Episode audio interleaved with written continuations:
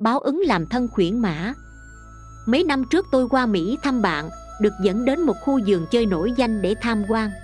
Tiến vào cổng lớn không xa thì thấy có một chiếc xe thổ mộ rất sang trọng vừa đổ lại trước mặt chúng tôi. Tôi bị màu lông trắng tuyết của con tuấn mã thu hút. Nó rất đẹp, đầu ngẩng cao, lông trắng mướt như nhung và cái bờm tuyệt mỹ. Chiếc yên ngựa vàng chiếu lấp lánh dưới ánh mặt trời kali tươi đẹp, càng tăng thêm phong thái uy vũ bất phàm con ngựa chở du khách đi theo con đường cố định, người ta vừa tận hưởng thú vui quý tộc, vừa tha hồ ngắm cảnh thỏa thích mê ly. Chúng tôi không lên xe, chỉ nhìn theo con tuấn mã khỏe mạnh đang kéo xe rời xa. Đoàn chúng tôi mãi vui chơi đến chẳng biết trời đã tối. Lúc quay về, khi đi ra gần đến cổng lớn, thì thấy con tuấn mã vẫn còn đang phục vụ chở khách. Nhưng lúc này thần thái nó không còn anh tuấn hiên ngang, đầu cúi rũ lê từng bước mệt nhọc, chứng tỏ nó rất đuối sức hụt hơi tôi nhìn bộ dạng nó, từ sáng sớm đến giờ lao động ít nhất cũng 20 tiếng, trông nó đờ đẫn mà đau lòng. Tôi lang mang suy nghĩ, chẳng biết con ngựa này kiếp trước nó đã tạo nghiệp gì mà đời này sinh làm tuấn mã, phải ở đây kéo xe suốt ngày. Hôm nay đã có bao du khách ngồi cho nó kéo, và một năm có bao nhiêu người. Không lẽ kiếp trước nó thiếu nợ đến chừng đó người hay sao? Sau khi trở về nước, tôi đem chuyện này thỉnh giáo sư phụ. Hòa thượng diệu pháp ngài bảo con ngựa đó đời quá khứ từng là một người da trắng, làm chủ hàng trăm nô lệ da đen. Trong trang viên của ông ta có hơn trăm nô lệ làm việc. Họ hứng chịu đủ mọi lăng nhục, hành hạ áp bức phi nhân tính của ông. Sau khi ông chủ da trắng này chết đi, lập tức bị đọa vào địa ngục thọ khổ.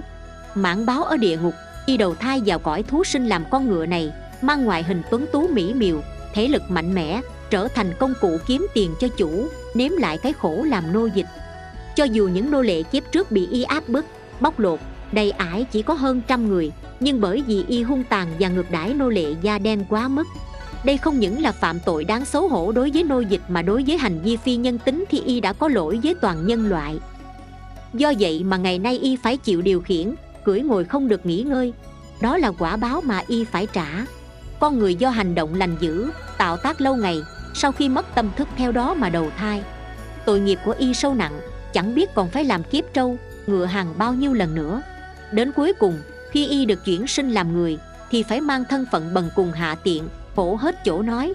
Tôi nghe xong tỉnh ra. Ai mà ngờ được con tuấn mã khả ái đáng thương kia lại có một quá khứ không lấy gì làm dễ dàng như vậy. Tôi thầm nghĩ nhất định phải tụng kinh địa tạng để hồi hướng cho con tuấn mã, giúp nó sớm chuộc đền tội nghiệp, thoát ly biển khổ đồng thời còn phải niệm phật siêu độ cho các nô dịch, xoa dịu oán khí sung thiên của họ.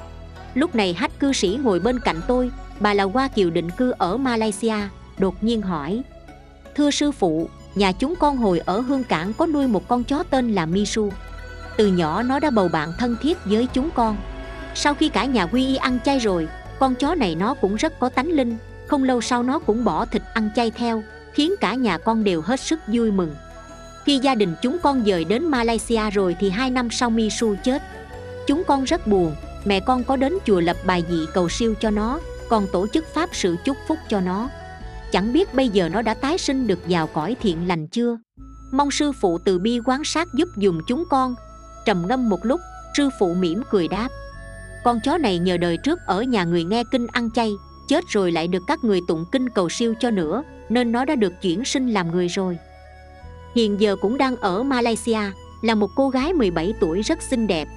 Nghe hòa thượng nói xong, hách cư sĩ im lặng bấm đốt tay, rồi kinh ngạc lẫn vui mừng, la lên. Sư phụ, ngài thật hay quá. Mi su nhà con chết tính đến nay đã đúng 17 năm.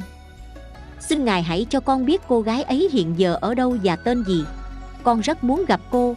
Sư phụ và mọi người tại hiện trường đều cười. Tôi hỏi hách cư sĩ, nếu tìm gặp được cô thì bà sẽ nói gì?